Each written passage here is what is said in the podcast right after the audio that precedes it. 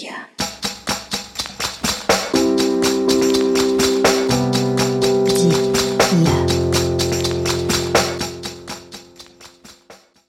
Привет, это Ксюша Смыр и мой подкаст о людях и местах. Сегодня у меня в гостях мой друг, путешественник Артём. И если он не путешествует прямо сейчас, значит, он затевает путешествие или вспоминает путешествие. Где я? С момента, когда мы записали этот выпуск с Артемом, прошло три недели. Был еще один выпуск, точно такой же, который мы сделали с Артемом, но, к сожалению, студия записи, где мы делали этот подкаст, она облажалась, скажем так. Но, к счастью, нам удалось перезаписать выпуск, и он получился даже глубже, чем первый. В данный момент э, для меня очень важно продолжать этот подкаст и делать, если это будет получаться чаще, потому что эти истории, они имеют какой-то невероятный эффект. Не только мои герои вспоминают свои места силы и черпают что-то оттуда, но и я, как активный слушатель, который монтирует все это дело, я сама претерпеваю какие-то изменения. Во-первых, мне становится легче и светлее. Во-вторых, например, в прошлый раз, когда я монтировала выпуск с Аллой, слушая ее голос, я три раза вышла из дома и пошла исследовать свой район, наблюдая его какими-то иными глазами. И это было волшебно. До сих пор вспоминаю эти прогулки, особенно сейчас. Чтобы делать этот проект чаще, мне будет приятно получать от вас какой-то фидбэк и поддержку. Если вы будете делиться выпусками со своими друзьями, оставлять э, комментарии или ваши предложения в Инстаграме «Здесь тоже я», это будет волшебно, учитывая, что следующие выпуски будут создаваться на удалении друг от друга. Также я буду рада вашим оценкам в iTunes. Ну что ж, приглашаю вас в приятное кругосветное путешествие вместе с моим другом Артемом. Хорошего прослушивания. Артем, привет. Привет, Ксюша. Артем. Да. Ты расскажешь пару слов о себе? Да, расскажу. Меня зовут Тёма, мне 29 лет. А недавно я вернулся из большого путешествия. На самом деле я вернулся уже давно, но у меня есть один друг, который, когда представляет меня своим компаниям разным, всегда говорит, вот это Тёма, он недавно вернулся из кругосветки. И мы с ним а, первый раз встретились а, после того, как а, спустя две недели после того, как я вернулся, прошел уже почти год, и он по-прежнему меня так представляет. И я думаю, блин, я же уже так давно вернулся. Окажется, что недавно. Я, знаешь, подумала, ну ты сейчас не... По... Нет, смотри, я подумала, что когда я буду называть а, подкаст наш как-то, выпуск, uh-huh. а я все никак не могла понять, ну как же тебя назвать? А потом я просто подумала, что можно в кругосветке вместе с моим другом Артемом. О. Это так мило. Звучит неплохо. Вот. В общем, такая вот волшебная идея. Окей. Артем. Да. Ну вот э, Начнем, что ли? Давай, я готов. Давай. С чего начнем, Ксюша? Ну, было уже в прошлый раз неплохое начало. Да. Может, рестарт? Ну давай, коли твой подкаст про места, то, наверное, мне стоит рассказать про место. Но я думаю, что история про это место не займет у нас одного часа, поэтому мы в любом случае переместимся на какие-то другие темы, будем путешествовать по разным историям, но вот именно эту историю, наверное, начну с 2007 года, когда а, моя мама оказалась на небольшой сцене в Павловском посаде, а, где проходил День города, и она участвовала в розыгрыше автомобиля. До этого она собирала купоны на заправке, собрала достаточное количество купонов для того, чтобы получить заветный билетик. А у нее был такой билетик только один, у многих э, участников таких билетиков было гораздо больше, но тем не менее она поехала в Павловский посад, и мы ее провожали с семьей, и э, были довольно предвзяты в исходе этого события, а, но, тем не менее, она не обратила на нас э, внимания. Вернулась она уже с двумя машинами. Она выиграла в этом конкурсе. Сначала там пригласили пять участников на сцену. Она оказалась среди этих пяти. А, потом каждого попросили вытаскивать по очереди машинки из лототрона. И она была третья, она вытащила такой киндер-сюрприз. Внутри была машинка, и ей подарили тогда, по-моему, «Жигули» 15 модели. Это был 2007 год. Она сделала несколько операций с покупкой и продажей автомобилей и в итоге стала счастливой обладательницей а, Toyota Corolla, а, наш первого автомобиля иностранного производства в нашей семье. А, к тому моменту я уже был близок к 18 лет, и, естественно, все мои надежды и устремления оказались связаны вот с этой Toyota Corolla серебряного цвета. В 18 лет я получил права и начал взрослую жизнь, вцепившись в руль Toyota Corolla. Вот как потом выяснилось, Toyota Corolla — это машина, которая как путеводная звезда в моей жизни, которая ведет меня сквозь вселенский хаос. И это первая часть. Какая же вторая? Часть два, глава Два. Да. Ну, надо сказать, что, будучи 18-летним пареньком из э, подмосковного небольшого города, э, надо, наверное, немного рассказать о себе в то время. А о себе я могу рассказать э, только один факт. Я в течение двух месяцев летом между первым и вторым курсом в универе работал. Каждый день ездил на электричке Москва-Петушки в Москву, в офис – проходить вот эту стажировку. Я помню, тогда получал 20 тысяч рублей. В итоге за лето получил 40 тысяч рублей. И эти, из этих 40 тысяч рублей я 4,5 тысячи потратил на а, поддельные швейцарские часы. Вычерон Константин, по-моему, тогда. А, вот эта марка была.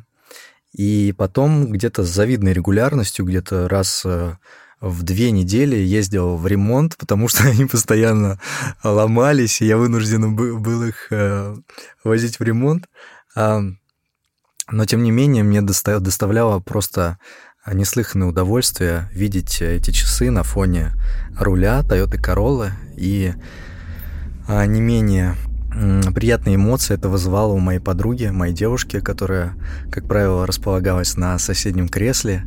И вот э, в такой, а, в такой кадр можно запечатлить, наверное.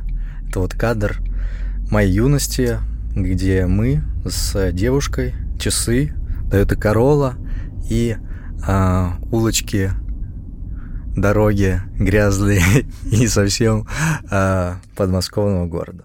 Вот. А, время шло, я учился в университете. Мама, естественно, сразу стала фанаткой Toyota Corolla, это неудивительно, потому что а, автомобиль, что называется, народный, самый популярный, в мире, по-моему, один из самых, по крайней мере, какое-то время он был самым э, продаваемым автомобилем в мире. И представляете, какое количество Toyota Corolla бороздило просторы Земли. И вот э, одна из таких бороздила просторы Орехово-Зуева, и э, мама э, решила не изобретать вертолет и э, купила вторую, вторую Э, Королу поменяла. А я тогда как раз уже заканчивал университет и думал о том, что делать дальше. Между делом случилась Америка, это поездка по программе студенческой Work and Travel, думаю, многие знают. Э, недавно размышлял как раз на эту тему, что для многих э, вот эта программа стала каким-то переломным моментом в жизни. Многие люди, которые оказались там на в 20-21 год в Америке, там на несколько, на 4 месяца, там на 3 месяца. Для многих э, это стало гораздо большим, нежели чем просто какая-то поездка. А это... Многие остались там. Многие остались, да, многие вернулись и начали двигаться в каком-то другом направлении, нежели чем двигались ранее. Думаю, что-то подобное произошло со мной, потому что я загорелся идеей, и эта идея была а, путешествие. Мне а, захотелось путешествовать, потому что до этой поездки в Америке, в Америку, в Штаты, а, я был только в Турции, в Египте, вот эти стандартные места, куда нас всех, может быть, не нас всех, возили родители, но а, впервые оказавшись э, в нереальном месте в штате Колорадо, в городке Колорадо-Спрингс, а, я, мои друзья, все мы, кто мы находились по этой программе, я думаю, мы а, поняли, что в путешествиях что-то есть, и тогда я может быть, несознательно, но какие-то шаги в этом направлении начал предпринимать. И а, в итоге как раз покупка второй Королы ознаменовала следующий этап а, в моей жизни. Это переезд в Париж, где мы с тобой познакомились. О-ля-ля. Да. Вот. И э, очень круто. Я не знаю, может, э, ты что-то хочешь спросить там конкретно или что мне рассказать, может, про Париж? Там Toyota Corolla была? Там Toyota Corolla не было. Более того, я забыл вот этот важный момент уточнить, что устроился я на работу в итоге в Nissan. И, ну, пока это было не настолько комично и иронично это все выглядело, потому что мама успела сменить только две Toyota Corolla, а я устроился на работу в Nissan. А, и, да, работал в представительстве Nissan во Франции, в европейском офисе. И, я думаю, месяцев, месяца три после того, как я вернулся, и мы с друзьями воскресным вечером оказались в баре «Все твои друзья» на Тверской, там рядом с Тверской. И кто был в этом а, баре, знает, что он такой очень интересный. Там а, музей со всякими разными сувенирами. А, такой зал есть небольшой. Его нужно пройти, чтобы оказаться в самом баре. И вот мы сидели на этих небольших скамеечках, там смотрели, рассматривали все эти экспонаты и потихоньку напивались пивом. И как-то вот так в воздухе родилась эта идея. То ли она прилетела откуда-то со стороны Тверской, то ли еще откуда-то. Но, в общем, она внезапно оказалась э, вот в этом тесном а, пространстве а, бара «Все твои друзья». Чувствую, там проезжала где-то Toyota Corolla. Может я, быть, не я одна. уверен, что Целых там... три. Да, да. И подгоняемые алкоголем и всеобщей эйфорией мы оказались в лифте на Мариной роще, где произошел довольно эпохальный момент. Был заключен пакт, не пакт, соглашение между всеми нами о том, что через на три года, по-моему, тогда мы договорились про три года, мы уезжаем в кругосветное путешествие. Мы сложили руки, и пообещали друг другу, что начиная с завтрашнего дня начнем копить деньги, а после этого, даже если у нас э, будут э, девушки, даже если у нас, ну тогда разговор о семье даже и не мог идти, нам тогда было по сколько там, по 20, а, ну это 24 года, да, 24 года, а, и мы все загорелись этой идеей и начали с понедельника новую жизнь. Довольно интересный момент, на самом деле. Сейчас я уже могу так из э, обернувшись, а, проанализировать вообще, как все это произошло и что там являлось э, мотивами нашего поступка. Угу. Причем слово поступок бы я, наверное, выделил, потому что а, это действительно был поступок, и для многих из нас, может быть, даже и для всех, это был один из самых важных поступков на тот момент в нашей жизни, потому что пока шло все по накатанной, а, пока мы делали все то, что от нас ожидали, люди, там, общество, родители, друзья и так далее. И тут мы вдруг решили сделать то, что, а, в принципе, не сходится вообще с ожиданиями других. И э, начался вот этот э, период, который э, в первую очередь был связан с тем, что мы планомерно шли к своей цели, попутно происходили какие-то события, в жизни. Ничто нас не останавливало, как бы это пафосно не звучало, но постепенно, маленькими шажками мы продвигались к заветной дате, а, и в итоге она случилась. Это 13 сентября 2017 года. А, думаю, не лишним, а может быть, даже лишним будет сказать, что в Домодедово, аэропорт Домодедово нас везла Toyota Corolla, и, оказавшись в аэропорту Домодедово, мы поняли, что, кажется, начинается к разговору про то, что общество, и не то что общество, а наши коллеги, там, друзья и родители восприняли это как э, довольно неожиданный и беспрецедентный и странный поступок с нашей стороны. Тоже надо сказать, э, мой начальник, э, мужчина, на тогда где-то за 45 лет, менеджер в большой международной компании, хороший мужик с семьей и так далее, э, не меняющий белую рубашку, имеющий там, пять белых рубашек на всю неделю. Э, когда я его позвал, позвал в переговорную комнату и сообщил ему о том, что мы собираемся вот отправиться в такую авантюру, э, первое, что он спросил, это «Вы что курили?» И это на самом деле была первым, это, эта фраза была первым вариантом для названия нашего блога, который мы вели там в течение путешествия. Что вы что курили, пацаны?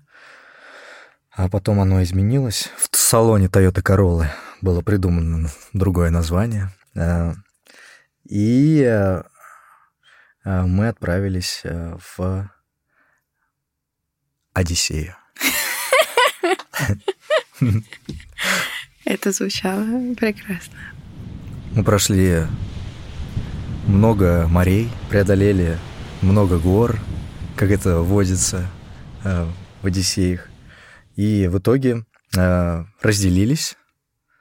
Э, это долгая, наверное, история, которая, может быть, уместится в рамки этого подкаста, может быть, не уместится. Но возвращаясь к нашей Тойоте Короле, а, она вновь появляется в этом рассказе уже в Штатах, а именно в Лос-Анджелесе, где я оказываюсь э, в небольшом пригороде Лос-Анджелеса, где живут в основном латиносы, и я нашел объявление на крек-листе, поехал к мексиканцу на автобусе, Сначала сел там на автобус в Голливуде, выехал за, за город и оказался в небольшом таком райончике. И увидел ее. Стояла под деревом, выбежал мексиканец немного полненький и э, начал рассказывать мне все про нее, но для меня уже все было ясно, Э, бежевый салон, черного цвета. Были такие колпаки, нарядные. И она прям стояла, подмигивала мне фарами и, и говорила, возьми уже меня в путешествие, возьми меня. Я говорю, ну, поехали. Но ей предстоял долгий-долгий путь э, через а, много штатов, через много приключений а, прямо на восток а, Северной Америки, где мы в итоге оказались, потом вернулись, потом оказались на юге, преодолев с ней многие тысячи километров, где-то 40 тысяч километров, и сказать, что за это время э, машина стала частью моей, это не сказать ничего, потому что э, во время вот этого моего путешествия э, по Северной Америке машина стала, по сути, моим единственным компаньоном, потому что так как у меня заканчивались уже к тому, день, к тому времени деньги, и я уже начал так достаточно жестко экономить, то я не останавливался вообще в отелях, особенно учитывая то, что они очень дорогие в Штатах. И машина стала мне одновременно и домом, и средством передвижения, и собеседником, и все, что только можно предположить, но не предполагайте ничего лишнего. Как ее звали?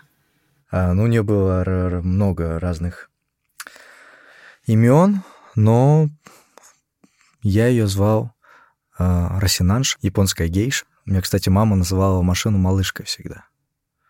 Моя малышка. Я тоже так свое иногда называл. Но, но я такой, ну не, ну, у нее должно быть свое имя какое-то, что я буду как маму называть. Ты не ревновал, когда приходилось? Когда что? Э, там людей новых подсаживать. Нет, ну это всегда было необычно. Вот представляете, вот э, ты там, не знаю, находишься, ты, ты дома там, постоянно находишься дома. И каждый раз, когда какой-то а, человек оказывается в твоем доме, это любопытно. Это всегда какая-то энергия в твой дом приходит, новые ощущения, ты себя чувствуешь как-то иначе, и дом по-другому предстает. А, и тоже, так как машина служила моим домом какое-то время, все вещи, которые у меня были, были в этой машине.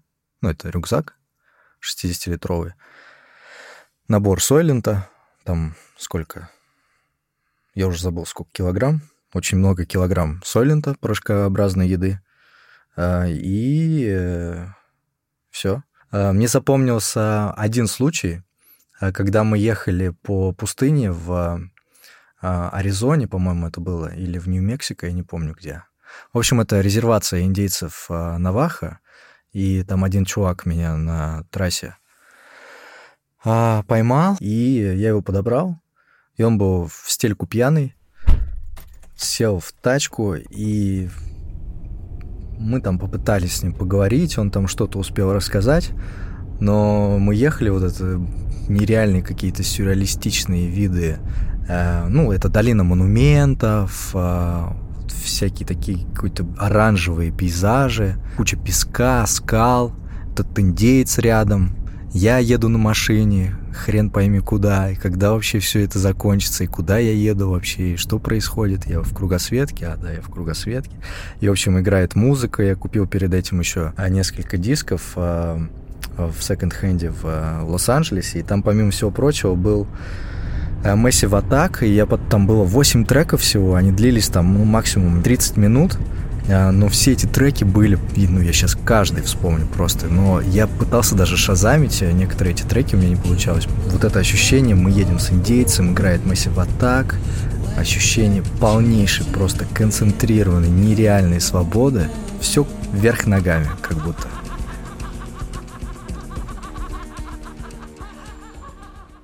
Малышка сейчас находится в руках э, костариканской женщины, жены э, паренька, выходца из э, офиса из Сан-Хосе, который просто, э, не побоюсь этого слова, делал мне мозги на протяжении нескольких недель, пока я находился в заточении в столице Сан-Хосе, в, в столице Коста-Рики, в городе Сан-Хосе, и пытался продать мою малышку, как бы это грубо не звучало. Она стояла под деревом, грустила, позади было 40 с лишним тысяч километров. Я даже боялся, если честно, а, заглядывать ей в фары, потому что... Что здесь можно сказать? Ну, 40 тысяч. Я вытащил все вещи, переложил их в хостел. Она стояла пустая, в багажнике ничего не было, вытащил абсолютно все, а, помыл ее и закрыл на ключ, и больше на ней вообще не передвигался по Сан-Хосе, а, и даже не открывал двери, только когда приезжали покупатели. Я им давал ключи, показывал. Но в любом случае человеку вообще, наверное, свойственно а, очеловечивать все. И с машинами то же самое происходит. Э, то же самое а у моей мамы, она постоянно это делает там со своими королами. то же самое сделала я. Видимо, это передается по наследству. Поэтому довольно тяжелым для меня это было время продажи, но в итоге э, она оказалась на складе, и на память у меня остались только калифорнийские номера, которые сейчас гордо лежат на столе у меня дома, которые я пронес через всю Южную Америку и потом привез в Россию. Номера навсегда со мной. Ну и фотографии, конечно. У тебя есть та фотография, где она стоит одиноко? Да, таких полно вообще. Но в основном э, все фотографии, где она стоит одиноко, потому что как кто нас будет фотографировать, еще только я ее мог фотографировать где-нибудь в этом заднице, где мы там бывали вместе с ней. А самый прикол еще в том, что она периодически меня подводила, как это... Э, у нее там были проблемы с аккумулятором, а так как я экономил, то я постоянно забивал на то, чтобы сгонять в сервис, который очень дорогой в Штатах. И у меня постоянно отходили там контакты, потому что они там окислились, в общем, все. И сам я не стал, короче, этим заниматься. И до ну, какое-то время, там, я думаю, что километр, тысяч десять километров я ехал вот с такими слабыми контактами, и они периодически отходили, и я не мог завести машину. И вот когда мы оказывались в какой-то жопе вообще, то есть, ну вот в пустыне, например, там, мы поехали в национальный парк, а, и мне, мне, честно говоря, самого уже пугает, что я говорю постоянно «мы». Я поехал в национальный парк, она была подо мной. Да. Сейчас э, выйду отсюда уже с другим человеком из этой студии. Уже не один выйду, а с кем-то. А, в общем, да, вот мы оказывались в какой-нибудь жопе, и э, национальный парк, ни людей, никого. Где-то я там походил, какой-то трекинг сделал, а, а потом непонятно, как выезжать-то на дорогу, если она сейчас не заведется, а там иногда, ну, песчаная дорога, например, там ты едешь по асфальтовой дороге, ну, нужно свернуть, проехать километров 20-30 по песчанке, чтобы попасть там в начало трека какого-нибудь. И возвращаешься и думаешь такой, блин, контакт это там сейчас сработает или не сработает, или я здесь остаюсь. Э, да. Потом, потом все-таки это починил. Сам? Да не, какой-то что это. Все-таки на сервис разорился. На сервис разорился. Она еще и была моей, как, что называется, королевой. помимо того, что она была королевой, она еще была маленькой лошадкой, как у Найка Борзова. Э, и без нее я бы, конечно, не оказался в Южной Америке, потому что в Сан-Франциско, где я имел удовольствие э, делать доставки в течение одного месяца, благодаря моему товарищу, который дал мне свой аккаунт э, в Postmates, это типа аналог Uber Eats здесь, и я гонял там по холмам Сан-Франциско со своей малышкой. А в салоне смешивались разные запахи, пиц, всяких чаев и прочей еды, которые потребляют э, в огромном количестве жители Сан-Франциско. И неплохо довольно заработал, что позволило мне потом продолжить путешествие и дальше из а малышкой продолжить путешествие в Мексику и остальные страны Центральной Америки, а потом продать ее и оказаться уже в Южной. Тойота — это про дорогу, про движение, и, собственно, вот какие маршруты, какие дорожки, какие тропки, какие ага. хайвеи запомнились да. тебе в этом приключении? Какие другие средства передвижения? Ноги, лошади, я не знаю. Да. Um, Блин, это очень э, хороший вопрос, потому что обычно, когда меня спрашивают про путешествия, то, как правило, э, ограничиваются вот такими вопросами, типа, ну, какая любимая страна, а что, где было что-нибудь там, я не знаю, где еда прикольная, а где там еще что-то, а вот ты видел то, а видел это. Вот. С дорогами интересно. Я причем даже как-то делал текст на эту тему, потому что мы путешествовали в Индии на мотоциклах, и там как раз были дороги, и вот индийские дороги — это вообще отдельное явление. И само понятие дорога такое прям, оно полностью соотносится с а, путешествием. И здесь много, наверное, можно всяких а, метафор привести. А, дороги были разные. Пока мы путешествовали в Штатах, то Штаты от всех стран этим отличаются, что дороги там широкие, прямые, как правило, хорошего качества. И мне кажется, это вот такая...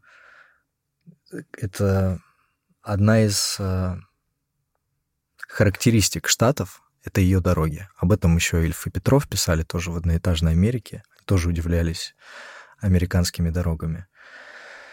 А, и я заметил, что путешествуя там по штатам, я вообще а, научился довольно уважительно относиться к большим расстояниям. А, то есть, э, если до этого у меня было в основном окей, там сколько, тысяча, да, поехали, там тысяча, без проблем, там, а, то в конце я уже начал стараться вообще смотреть маршрут, каким, где проходит дорога, э, придется ли ехать там через горы.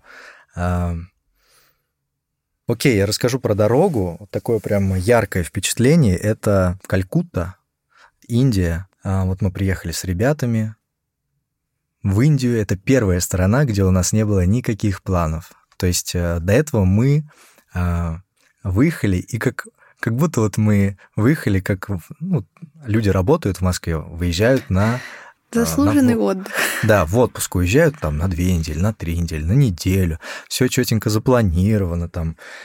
Вот мы сегодня туда, завтра туда, все отели забронированы, машины забронированы, отели выбраны, рестораны выбраны, а, все и с таким прям чувством э, приятным отправляешься в поездку. Вот э, нас настигло не менее приятное чувство. Это когда мы оказались в Калькутте без каких-либо планов. Вообще перед нами была Индия, и э, нам нужно было решить, что делать дальше. И я тоже не знаю, как эти идеи рождались, э, откуда-то они из воздуха возникали. И мы решили купить э, мотоциклы. Но никто из нас никогда не водил мотоцикл. И, естественно, у нас не было никаких прав. Для меня вообще стало откровением, что на мотоцикле нужно переключать передачи. Но сказано, сделано, мы на следующий день уже пошли в пункт аренды мотоциклов, там не так их много, на самом деле, в Калькутте. Обратились к чуваку. А, в Индии самый популярный мотоцикл — это Royal Enfield. Еще со времен британской, британской колонии они привезли этот э, мотоцикл, и его, по-моему, собирали в Индии. А, ну, такой легендарный для Индии мотоцикл. И э, хозяин э, вот этого пункта по аренде сказал нам, окей, э, пойдем в гараж, он здесь там в 15 минутах. Мы один мотоцикл хотели взять для того, чтобы просто потренироваться для нас троих. Угу. Он открывает гараж, вывозит мотоцикл и говорит нам, ну, давайте садитесь, типа, один садится сзади, со мной поедет, а ты там кто-нибудь давай за мной езжай. И мы с Русом смотрим друг на друга, переглядываемся, типа, кто поедет. И мы оба даже не знаем, ну, как вообще, как стартовать. Это как сцепление выжимать, как газ, мы вообще ничего не знаем. Вот, мы, в общем, смотрим на этот мотоцикл. Индус что-то читает в наших глазах, и спрашивают, типа, парни, может, какие-то ну, что-то подсказать? Какие-то проблемы у вас? Такие, да, есть проблема одна очень, очень давно не водили мотоцикл. Можете нам показать, как вообще там все здесь? Он такой, да, да, вот смотрите, здесь тормоз, в общем, здесь газ, здесь сцепление, здесь ты переключаешь первая, вторая, третья. Ну, естественно, мы ничего не поняли. А скинулись с Русом на Цуефа, а я поехал. Ну, как-то включил первую передачу, просто по счастливой а, случайности судьбы оказались мы в обратно в этом пункте аренды. И, э, ну, естественно, он понял, что мы никогда не водили мотоцикл. Он сразу нам поднял, по-моему, цену даже. А, и мы ему рассказали нашу историю. Мы, типа, мы вот приехали, мы вот в большом путешествии, и мы хотим всю Индию проехать на байках. Ну, такой, ребят, если бы он был русским, он бы спросил, вы что курите, пацаны? Но он а, просто сказал, you're crazy, guys. И мы его спросили, а где можно потренироваться? И он такой, блин, ну, в Калькутте не так много мест, потому что в Калькутте, чтобы вот э, ты и слушатели понимали, а, ну, люди расположены настолько плотно друг к другу, столько людей там на квадратный метр приходится, что ну, там действительно не протолкнуться нереально много людей. Свободных пространств вообще нет, общественных пространств, я вообще про них не говорю. И там есть только один, одна площадь, это Майдан, где такой парк, где люди играют там в крикет, либо просто прогуливаются с собаками, еще что-то. И, в общем, а, там есть какие-то тропинки, где можно попробовать покататься на мотике. Мы попросили его туда мотик доставить, он доставил, ну и мы включили YouTube и начали тренироваться. Тренировались там весь вечер, там до глубокой ночи, потом а весь следующий день тренировались уже в городских условиях. А в городские условия Калькутты, ну, я даже не буду их описывать, просто загуглите фотографии там как-нибудь трафика в Калькутте, и все сразу поймете. На третий день мы сдали байку, уже пошли покупать свои байки. Там а, кто-то купил через э, сайт объявлений типа Авито местного, кто-то там на рынке купил, вот я на рынке купил. И где-то у нас еще это там несколько дней заняло, оформили все документы и э, дорога. Это нереальное ощущение, когда мы вместе с Петей в один день купили байки, а, и было уже, ну, где-то, допустим, 4 дня. Уже темнело но мы решили, что будем выезжать сегодня, потому что нам просто не терпелось. Мы уже хотели оказаться на большой дороге. И у нас есть такая фотография, где мы втроем а, такие наивные, такие в шлемах, какие-то в шортиках, в футболочках, там холод вообще нереальный, когда едешь особенно. Ночью в Индии, ну просто там мы одевались, там несколько, все кофты, которые у нас были, пуховики, там перчатки, шапки, все потом одевали. Первый день такие стоят три парня, а, шортики, футболочка, какой-то шлем там просто так отдельно, ладно, надо шлем.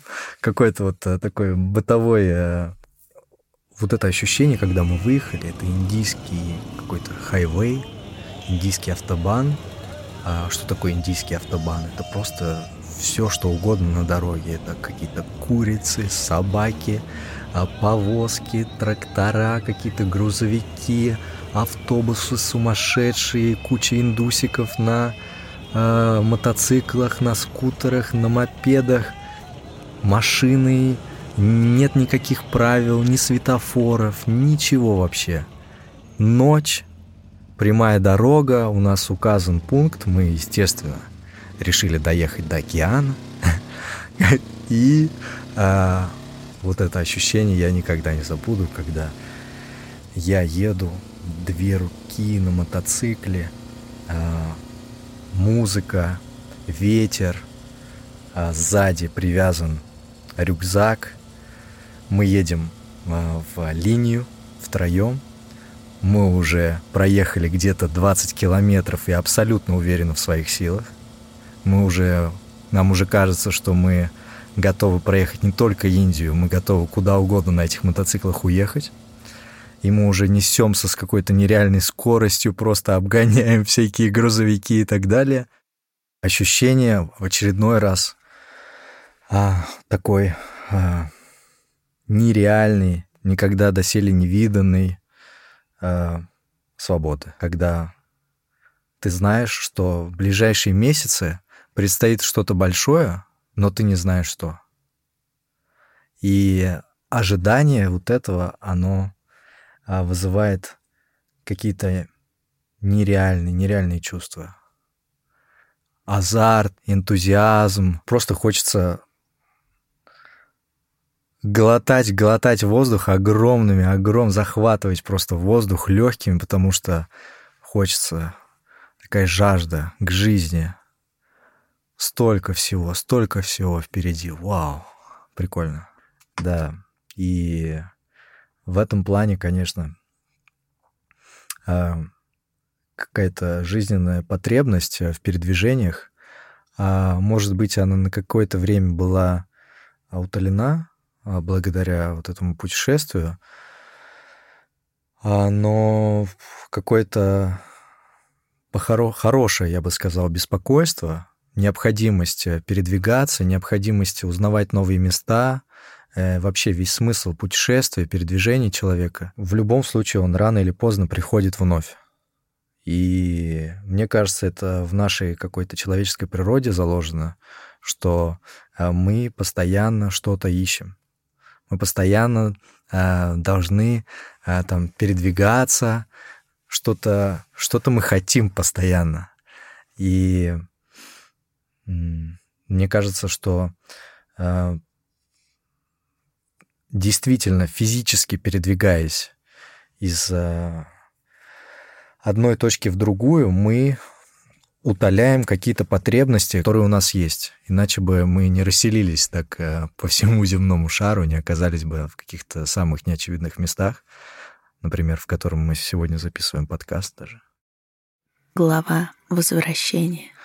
Здесь хочется сказать, что вернулись-то мы все живыми, здоровыми. И это самое важное. Это уже успех. Да. Это главное. Это главное. Помимо прочих всяких атрибутов, которые были получены в течение кругосветки, всяких ништяков. Приобретенных тотемов. Да. А возвращение — это отдельная история, как любит говорить э, мой хороший друг. Оно, естественно, происходит неожиданно. Для меня это вообще как э, гром среди ясного неба Буэнос-Айреса прозвучала информация о том, что мой билет мы собирались просто воссоединиться с Русом и воссоединиться в Стамбуле, и потом автостопом добраться до Москвы, потому что нашей идеей, которую мы очень хотели воплотить в жизнь, это было возвращение в Москву именно по земле, потому что это было важно. Вообще путешествия именно по земле мы старались минимизировать перелеты, старались максимально больше а, проходить наземные границы между странами, там, где это было возможно. Там, где это было невозможно, естественно, приходилось либо плыть, либо лететь. Но одним утром меня разбудил звонок Руса, сказал, что у нас есть проблема, и проблема эта заключается в том, что э, у нас нет виз для того, чтобы совершать пересадки. А у меня была пересадка в Лондоне, у Руса была пересадка в Париже, у нас не было необходимых для этого виз. И наш план стоял под большой угрозой о воссоединении в Стамбуле. В итоге Рус э, зарегистрировался на свой рейс в Рио-де-Жанейро и отправился в Сан-Паулу, где его сняли с рейса и попросили Э, предъявить визу, которой у него не оказалось. Ему предложили альтернативу вернуться в Москву. Мой рейс был через э, два дня, по-моему. И э, я уже мог заранее уточнить с авиакомпанией. Выяснилось, что действительно я не смогу попасть на этот рейс. И учитывая тяжелое финансовое состояние к тому моменту, а тогда я уже питался один раз в день, а все остальные деньги у меня уходили на оплату комнаты в Airbnb у Флор, у которой я жил две недели, которая стала моей хорошей подругой. И на пиво, которое и вермут, который мы употребляли в огромных количествах. Денег, в общем, не было. И э, оставался только один вариант э, возвращения в Москву. И э, да, вернувшись в Россию, я очутился на знакомом для себя Курском вокзале, как говорил Ерофеев, все дороги ведут на Курский вокзал. Действительно, все дороги ведут на Курский вокзал. И м- оказался в электричке, небезызвестной, а Москва-Петушки, которая доставила меня а в мой родной город. В городе уже ждала машина. Но, кстати, по-моему, это была не Toyota Corolla. Тогда еще меня мама встречала на вокзале, поэтому она не поехала на машине. И Королу-то я увидел только потом. И увидел свой родной город спустя столько времени. Оставался там в течение шести месяцев, в течение которых моя мама успела в очередной раз поменять Toyota Corolla, которая снова возникла на горизонте и снова ознаменовала новый этап в жизни. Как прошли эти полгода? Я люблю этот, эту часть. Да. А полгода прошли, как в деревне у бабушки. Не сказать, чтобы они пролетели, вообще не сказать, что они пролетели, а периодически они не двигались вообще эти полгода. Они просто как будто назад даже шли немного. А, а, но я всегда старался поддерживать бодрость, бодрость дух. дух. Старался поддерживать правильный эмоциональный настрой, прокачивал себя всячески. Занимался испанским после путешествия по Южной Америке, по Центральной Америке.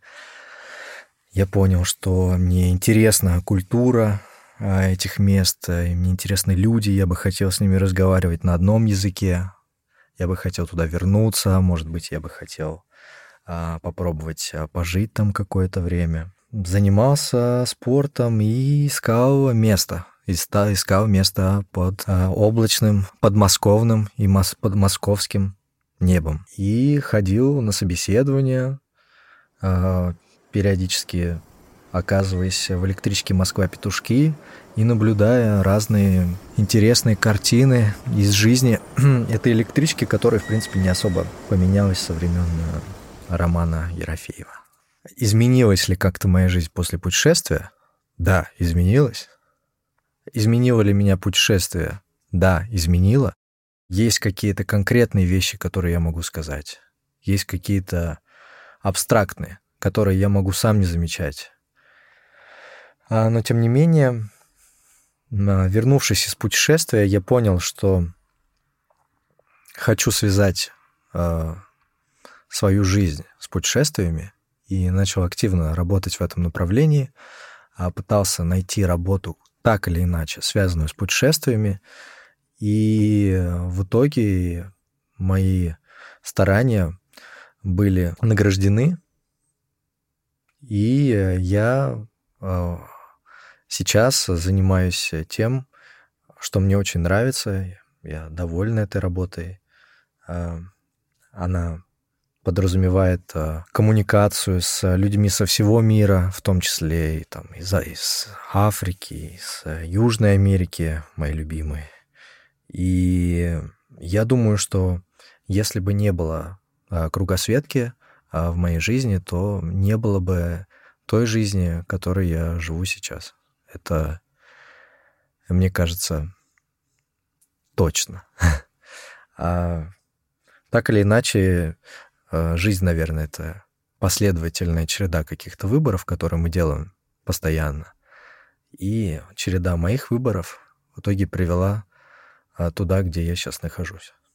И, кстати, я не рассказал еще эту историю про то, что в конце всплыла Toyota еще. Да, давай.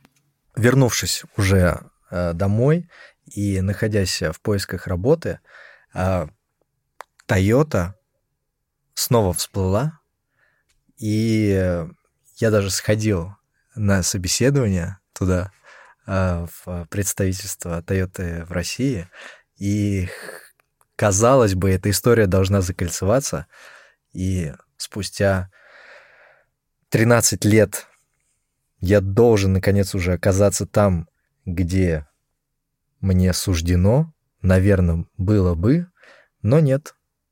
А Toyota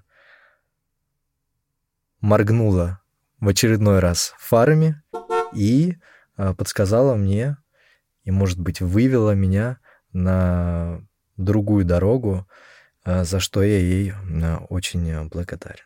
А угу. каким оказался мир после кругосветки и каким он был твоем представлении до? Хотя ты уже к тому моменту да. пожил чуть больше года в Париже. Да. Ну, что я могу сказать? Я ничего не знал про мир. я ничего не знаю про мир сейчас, а, но он очень интересный. Это я могу сказать с уверенностью. И какую-то часть я приоткрыл. Может быть, даже взглянул полузакрытым глазом через очень-очень узкую щель что-то мне удалось увидеть какую-то часть этого мира зацепить. К сожалению, времени, как всегда, недостаточно для того, чтобы увидеть все, что хотелось бы. И рассказать Мир... обо всем. И рассказать обо всем. Мир стоит того, чтобы быть увиденным, а мир стоит э, того, чтобы уделять ему время, уделять время на путешествия, а ездить в новые страны, стараться создавать, наверное, свое путешествие, уникальное. Сейчас э, есть вот такой бич, наверное, какой-то нашего э, технологичного мира, что появляется куча всяких э, изданий, тревел-изданий, все уже куда-то съездили, все друг другу, конечно же, хотят что-то рассказать, куда нужно съездить, э, куда, что съесть куда сходить, что посмотреть и так далее. И в итоге путешествие становится каким-то чужим, не твоим. Я думаю, многие люди уже с этой проблемой сталкиваются. Я сталкивался с этой проблемой регулярно. Заметил, что в конце путешествия я вообще э, перестал пользоваться какими какими-то материалами перед тем, как э, приезжал в город. Было очень прикольно приезжать, не, не зная ничего о городе. А, понятно, что когда ты приезжаешь в какой-то большой город, то ты уже знаешь что-то ты знаешь что-то про Буэнос-Айрес, окей. Танго, э, Диего Марадонна, флаг Аргентины, э, Наталья Рейра, или она из Уругвая. Короче, какие-то в любом случае э, культурные штуки в нашем сознании плотно засели, и приезжая в какое-то место, мы от них отделаться не можем. Но я ловил себя на мысли, путешествуя там где-то в Штатах, а в Мексике, там, в Южной Америке, да где угодно, оказываясь в незнакомом месте, а, получаешь нереальный кайф, исследуя это место без какой-либо предварительной информации, не зная об этом месте абсолютно ничего. Когда мы путешествовали по Индии с друзьями, как раз на мотиках, мы приезжали в город, и самое прикольное это было, мы весь день ехали, как правило, там, по 200, 300, 400 километров. Вечером приезжали в город, и шли смотреть его. И это всегда было очень э, запоминающийся опыт. Три топ-страны — это хороший вопрос, э, на самом деле. Просто он часто звучит, но это не значит, что он э, там какой-то... Мне кажется, людям тоже может быть интересно. Но топ-страны для всех свои. Да. Нельзя так сказать, что для меня, для меня вот я бы не назвал три топ-страны какие-то вот в путешествии вот в этом, потому что не хочется, конечно, быть таким супер а, открытым и добрым и так далее, а, и сказать, что все страны были запоминающимися и крутыми по-своему, но это действительно так. Это реально так. Угу. Все страны прикольные. Везде есть что посмотреть, везде есть э, какие-то крутые места, везде есть люди, везде есть культура, везде есть история. Везде есть что-то, что ждет Тебя. своего искателя. Вот, мы с друзьями себя называем искатели. Периодически так, искатели. То есть у тебя нет топ-3? А, ну, я бы выделил.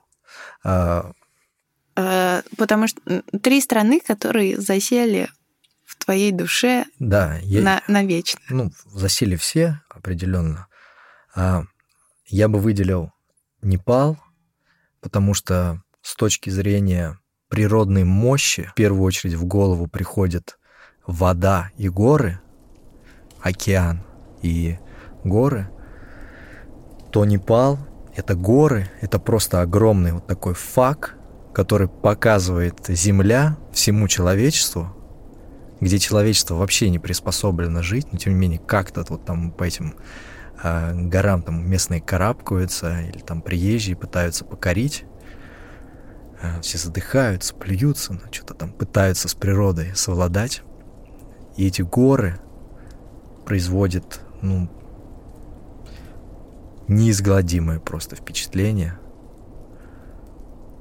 Так, такая мощь, такая просто сила в них сосредоточена, и когда ты смотришь на них, ты понимаешь, насколько вообще мы, э, недавно эволюционировавшие обезьяны, насколько мы маленькие, насколько мы беззащитные, насколько мы такие э, какие-то по-хорошему жалкие создания, которые пытаются что-то сделать, пытаются там куда-то забраться, а там ты чувствуешь, что ну, с природой только на «вы». Это Непал. А, выделил бы Мексику. Мексика — это интересная страна в первую очередь из-за смешения культур. Испанская культура смешалась с индейской, там, с разными цивилизациями. Там, майи, альмеки, ацтеки. Все это породило какие-то нереальные сочетания и в мексиканской кухне, и в мексиканской культуре, мексиканская музыка. Очень интересная история. Всем рекомендую прочитать «Похождение Кортеса в Мексике». Какие-то нереальные истории которые происходили-то буквально там 6 столетий назад или сколько. Природа, я здесь не буду в очередной раз упоминать, это и вулканы, и джунгли, и пустыни на севере, и все. Плюс во всех этих э, Мексика, там, в Центральной Америке, в южноамериканских странах есть что-то близкое нашей культуре, потому что, например, оказываясь где-то в Азии, а, не ощущаешь какого-то связующего звена между нашими культурами, чувствуется, что есть какой-то большой разрыв. Оказываясь в Южной Америке, в Центральной Америке, во-первых, люди э, действительно не знают ничего про Россию, людям интересна для них э, загадочная страна, и будучи русским в этих странах, получаешь еще больше удовольствия, потому что а, просто а, ты вот такой уникальный. Почувствовать свою уникальность — это вообще прикольно мы живем тут, ходим здесь, э, в Москве, здесь все, русские, все друг другу привычные, знакомы, говорим на одном языке. А оказываясь э, в какой-то другой стране, где-то на отшибе, где нет вообще соотечественников и намека на их присутствие, а таких, таких стран много и мест на моем пути встречалось, когда я там месяцами не видел русских. Ну, коли у нас топ-3, то давай я еще выделю а, Колумбию. Просто потому, что там а, кассир говорит а, покупателю «ми курасон, ми амор» и «ми вида». И в этом а, вся Колумбия, наверное. Страна, которая э, недавно просто погрязла в криминале, в кровавых убийствах. Везде летали отрезанные руки, ноги, головы, кровь просто из всех дыр сочилась, а теперь там э, повсюду витает э, любовь. Но это, конечно, очень наивное, наверное, суждение, там, колумбийцы сейчас похохочут, но, тем не менее, страна э, огромные изменения прямо сейчас претерпевает, и э, люди — это и сокровища и не только Колумбии, вообще Южной Америки. Еще, э, если говорить про Южную Америку и почему вот именно этот регион мне показался таким для меня лично наиболее интересным, потому что э, мне показалось, что а люди там максимально искренние и по-хорошему наивные, и там до сих пор а, превалируют какие-то левые настроения. Русские поэтому там всегда в почете. Конечно, это все очень э, утопично. Конечно, э, все это идеалистично, но а, именно там ты можешь э, спокойно встретить и поговорить с людьми на темы, которые тебе интересны, которые, на мой взгляд, важны. Там я мог без проблем об этом э, с людьми говорить, не вызывая э, какого-то там удивления. Спасибо, Артем. Спасибо, Ксюша. Спасибо дорогим слушателям. Да, спасибо вам огромное, что вы вновь были с нами, со мной. Где я?